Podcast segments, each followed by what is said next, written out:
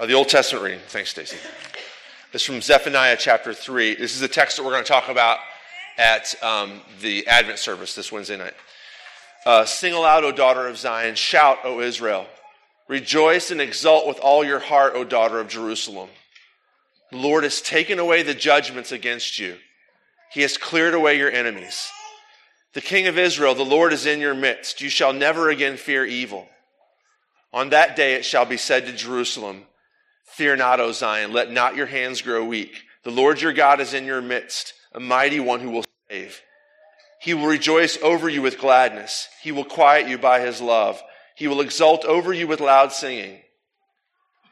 I will gather those of you who mourn for the festival so that you, you will no longer suffer reproach. Behold, at that time I will deal with all your oppressors, and I will save the lame and gather the outcast, and I will change their shame into praise and renown in all the earth. At that time I will bring you in, at the time when I gather you together. For I will make you renowned and praised among all the peoples of the earth, when I restore your fortunes before your eyes, says the Lord. This is the word of the Lord. Thanks be to God. Epistle reading is from Philippians 4. Rejoice in the Lord always. Again, I will say rejoice. Let your reasonableness be known to everyone. The Lord is at hand. Do not be anxious about anything, but in everything by prayer and supplication with thanksgiving. Let your requests be made. And the peace of God, which surpasses all understanding, will guard your hearts and your minds in Christ Jesus. This is the word of the Lord. Thanks be to God. The Holy Gospel according to St. Luke, the seventh chapter. Glory to you, O Lord. The disciples of John reported all these things to him, all the things that Jesus was doing.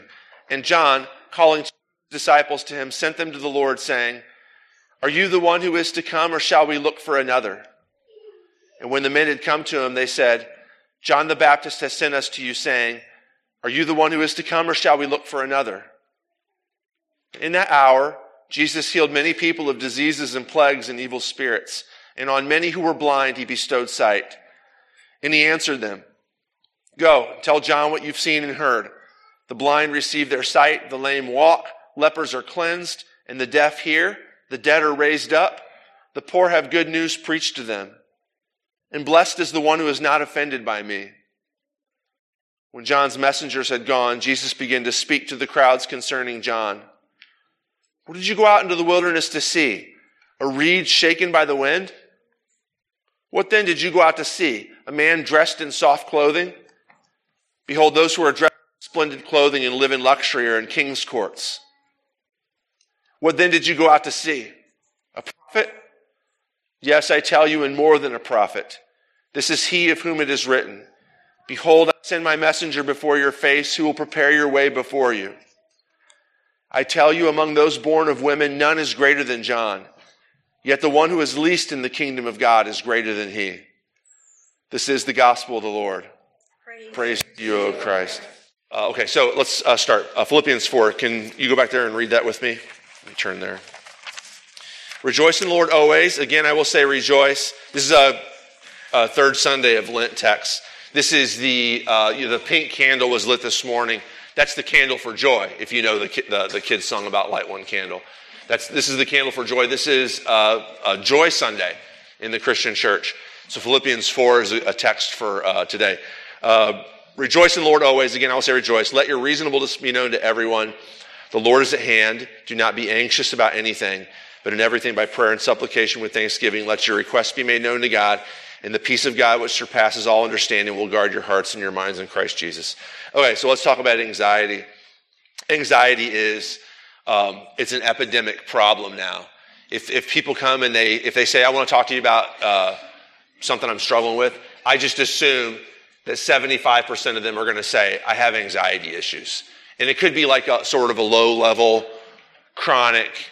It's just the background noise in your life that you're always. Sometimes it's really serious. You're, you're taking medicine for it, and it's just something that you can't not get away from being anxious. And there's different reasons for this, of course. I mean, uh, I'm not a medical doctor. There are medical reasons. If a doctor tells you that you should be on medicine, I'm not telling you to get off medicine. You should stay on your medicine. But I do want to deal with uh, other elements to this as well. It's never just a medical issue. And so let's talk about things that we're What, what are the things that you're anxious for? Sometimes we're anxious about our finances, right? You're worried about, am I going to make enough money to support my family? Am I going to make, make enough money to retire? Or am I going to have to work way into my old age? These are things that we're worried about. A lot of people are worried about money. What about uh, performance? With these kids getting up here this morning, for some of them, they like to do it. For some of them, it's hard to stand in front of people and uh, talk or sing. And for, for you guys too, you have you know different things that you have to do in your life, maybe tasks that you have to do at work, and it, it worries you. You stay up at night and you think about, am I going to be? Can I do that? Can I do that in a sufficient way? I've told you guys this before, so this is not uh, this is not new news. But I always I'm always nervous before I stand up and preach in front of people because I'm anxious that you like me. I'm anxious that you think this is not boring. And, uh, you know, just like all anxiety, it's turned in on yourself. You're worried about what the events of your life or the non events are doing to you. And I, I struggle with this too. Meeting people's expectations is another thing that people struggle with.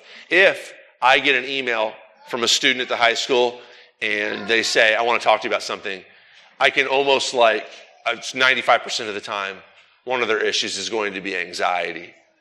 And 75% of those times, their anxiety is related to grades. They really, really want to get good grades. And they're nervous about, you know, not getting good grades. Are they going to get into a good college? Are they going to get enough scholarships?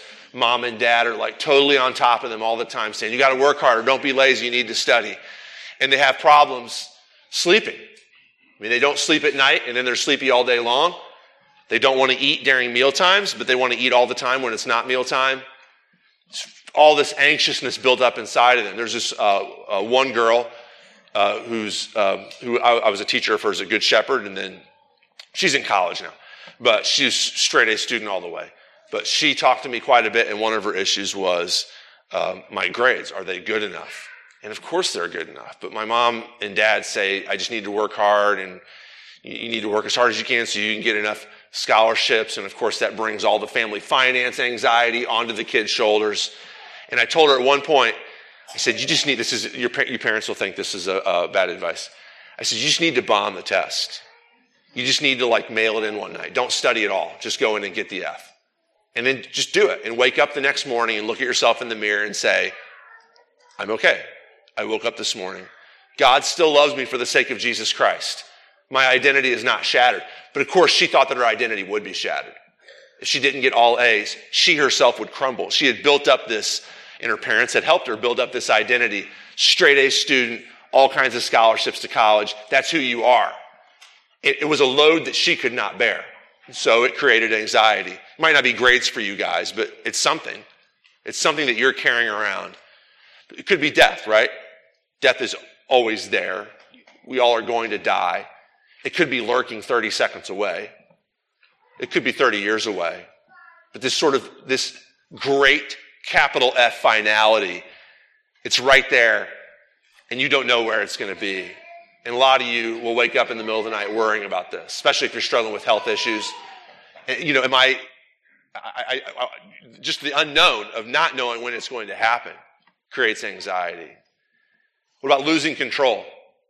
I see this all the time people, they, the parts of their lives are spinning out of control. And so they find one area where they can domineer it. They can control it and it belongs to them. They obsess over it. Because if you can control just one part of your life, there's this sense that, okay, I have this under control. And again, this creates anxiety when you can't have it under control. It creates this uh, uh, uh, uh feelings of great anxiousness. Anyway, Paul says to us here in Philippians 4 uh, don't be anxious about anything. This is verse 6. D- don't do that. Don't have, don't have anxiety. Uh, okay, so we'll talk in a few minutes about how this is possible because those of you who do struggle with anxiety, you're like, okay, thanks, Paul. That's nice. Don't be anxious. Uh, it's not really possible. I'm going to be anxious. We'll talk more about that in a minute. But let's talk for just a second about like why would God, why would it be important for you to be told, don't have anxiety?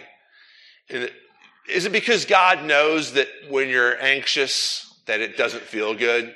Like, you know, it's hard to be awake in the middle of the night and sleepy all day. It's hard to worry about stuff. It doesn't feel good. And God just wants you to relax. Just calm down and you'll feel better.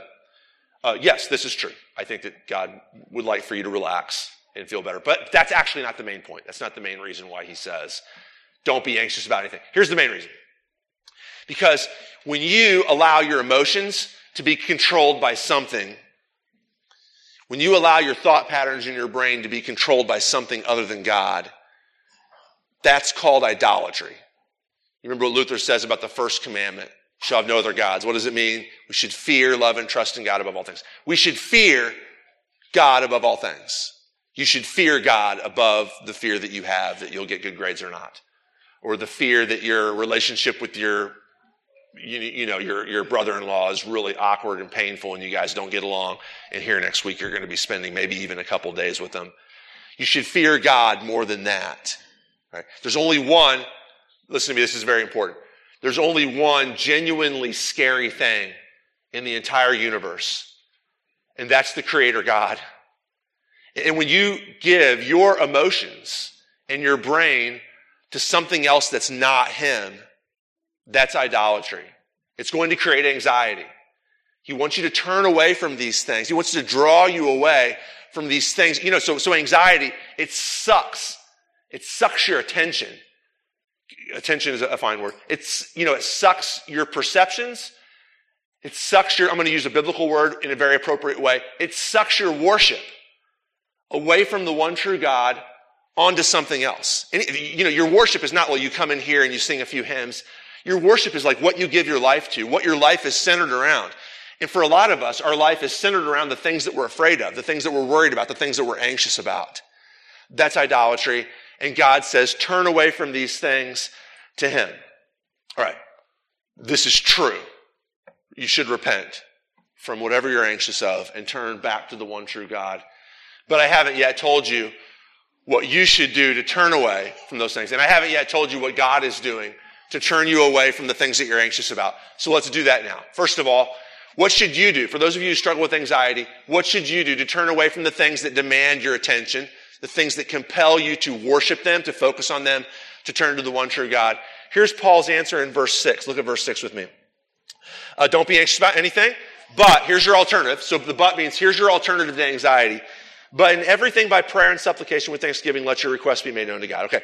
So turn everything to God in prayer. In everything by prayer and supplication and thanksgiving. I think that what he's saying here is this. Pray. That's the first one. There's three things. Prayer, supplication, thanksgiving. The first one, the prayer, that's the main thing. Supplication, I think, supplication and thanksgiving explain what he means by prayer. You're focused on this. Instead, whatever that is, prayer will turn you to God. It'll take your focus away from this thing and it'll put it on God. So, you, are worried about your finances. You're anxious about your finances. Turn to God and say, God, take care of my finances. This is what supplication, let's do supplication and thanksgiving. Supplication just means asking for something. So you turn, you take your, take the things that you're worried about, your grades, your relationships, your health, and you say, God, I want you to take care of my grades and my relationships and my health and my money. So, of course, you don't hear what I'm not saying, right? I'm not saying that you don't need to work hard. You don't need to study in spite of what I told that girl. You don't need to study. You, you know, you don't need to like work on your relationships with your friends and your family. I'm not saying that. I'm just saying it can't be your focus. God has to be your focus. So you take those things and you say, I'm going to give those to God. By asking God to help you, it's a, it's a, it's a recognition that I can't carry my own anxieties. I can't be in charge of my garden in such a way that it makes me feel satisfied I'm in control of my universe. I can't work hard enough to satisfy my own inner taskmaster that I'm a good worker and I'm worthy of being loved because I'm such a good worker. My kids can't behave well enough. I can't be a good enough parent to be satisfied internally. Okay, we've got this. We are the perfect family. So what do you do? You say, God, can you raise my family? Can you make me a good husband? Can you take care of my finances? By asking God for those things, you're taking it away from idolatry territory and you're letting God be in charge again. What does thanksgiving mean? Because these two things go together, supplication and thanksgiving. Thanksgiving means you give, you give God thanks for these things, right? So you say to God, like, God, will you take care of my finances? And I thank you for whatever you choose to, choose to do. In a few verses here in Philippians 4, Paul's going to say, I've done that. Like, God, can you take care of my finances? And he's going to say later, I can be poor I can be rich. I can be hungry. I can be well fed. I can be prison, or I, I can be in prison, or I can be on the outside. I can do all things through Christ who strengthens me because God's in charge. More on that in a second. And I don't need to focus and worry about these things because God is going to take care of them. And I'm going to give him thanks for whatever he chooses to do. Whether I'm poor or rich, whether I'm a bad parent or a good parent, whether I'm in control of my life or not in control of my life, God, thank you for whatever it is that you've given me. All right, that's what we should do. That's what you and I should do about our anxieties. But now here's the gospel part. What's God going to do about our anxieties? So, right in the middle of this text, if you look at this, there's all these directions, right? Rejoice in the Lord always. It's imperative. Let your reasonableness be known to everybody. That's an imperative. Don't be anxious about anything. Verse six. That's an imperative. In everything by prayer and supplication, let your request be made known to God. That's an imperative. Right in the middle of those is that little tiny phrase at the very end of verse five. The Lord is at hand. This is what God's going to do about your anxieties. He's going to tell you this is why this is an Advent text. The Lord is at hand. Now, let's unpack that real quick. What do we mean by, what do we mean by Lord? Well, we mean Jesus. Lord isn't a nickname for Jesus. It's actually one of his titles. What does it mean to call Jesus Lord? Who is, what is the Lord? Who's the Lord in the Old Testament? What do the Romans mean when they say that Caesar's Lord? Here's what we, here's what it means that Jesus is Lord. He is the creator of the entire universe. He is the sustainer of the entire universe. He's the one who's making your heart beat right now. He's the one who's holding these atoms together so that this whole thing just doesn't dissolve. He's the redeemer of the universe. He became a human being so that he could die and rise from the dead to make all things right. He's completely sovereign over every single little thing. The amount of money that's in your checking account right now, he is sovereign over that. The blood cells that are coursing through your veins right now, He's responsible for their health. The relationship that you have with your friends and your family.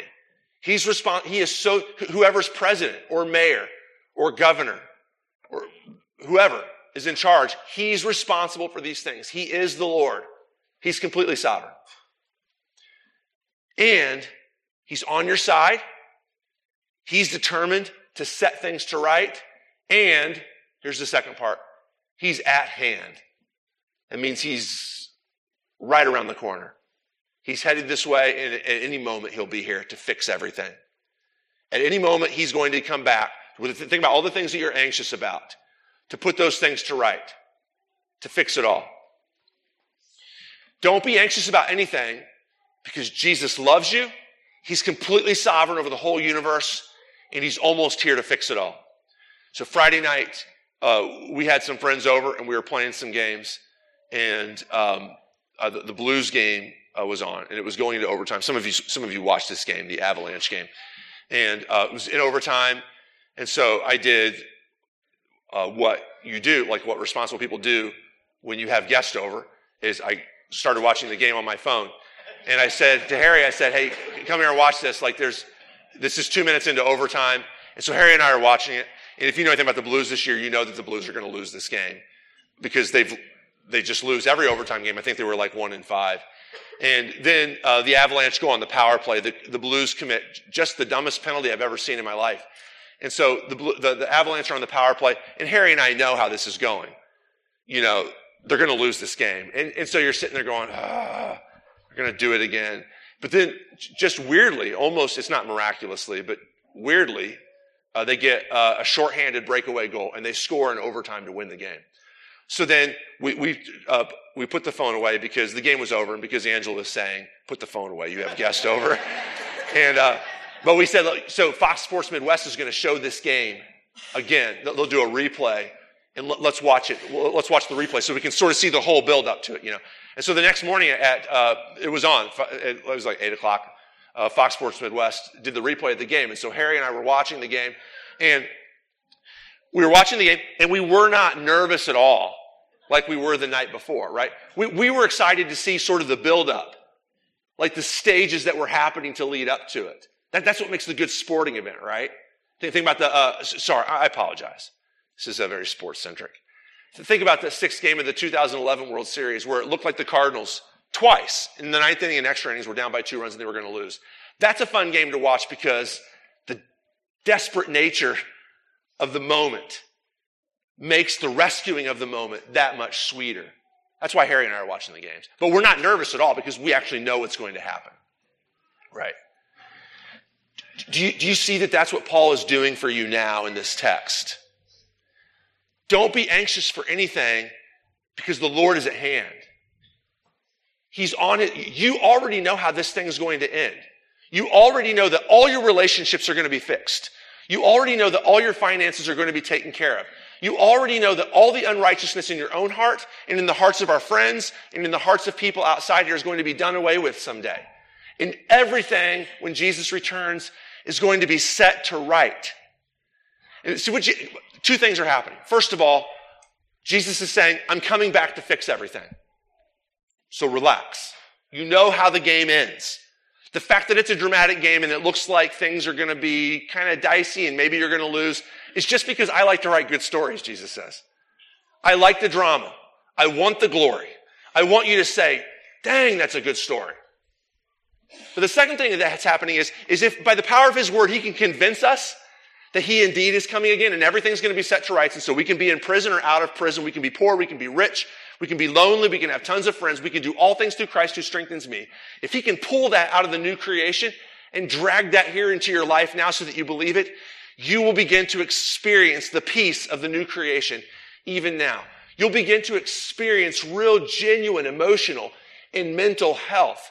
What Paul finishes up this text by saying will be true of you when he says, the peace of God, which surpasses all understanding, will guard your hearts and your minds in Christ Jesus. Amen.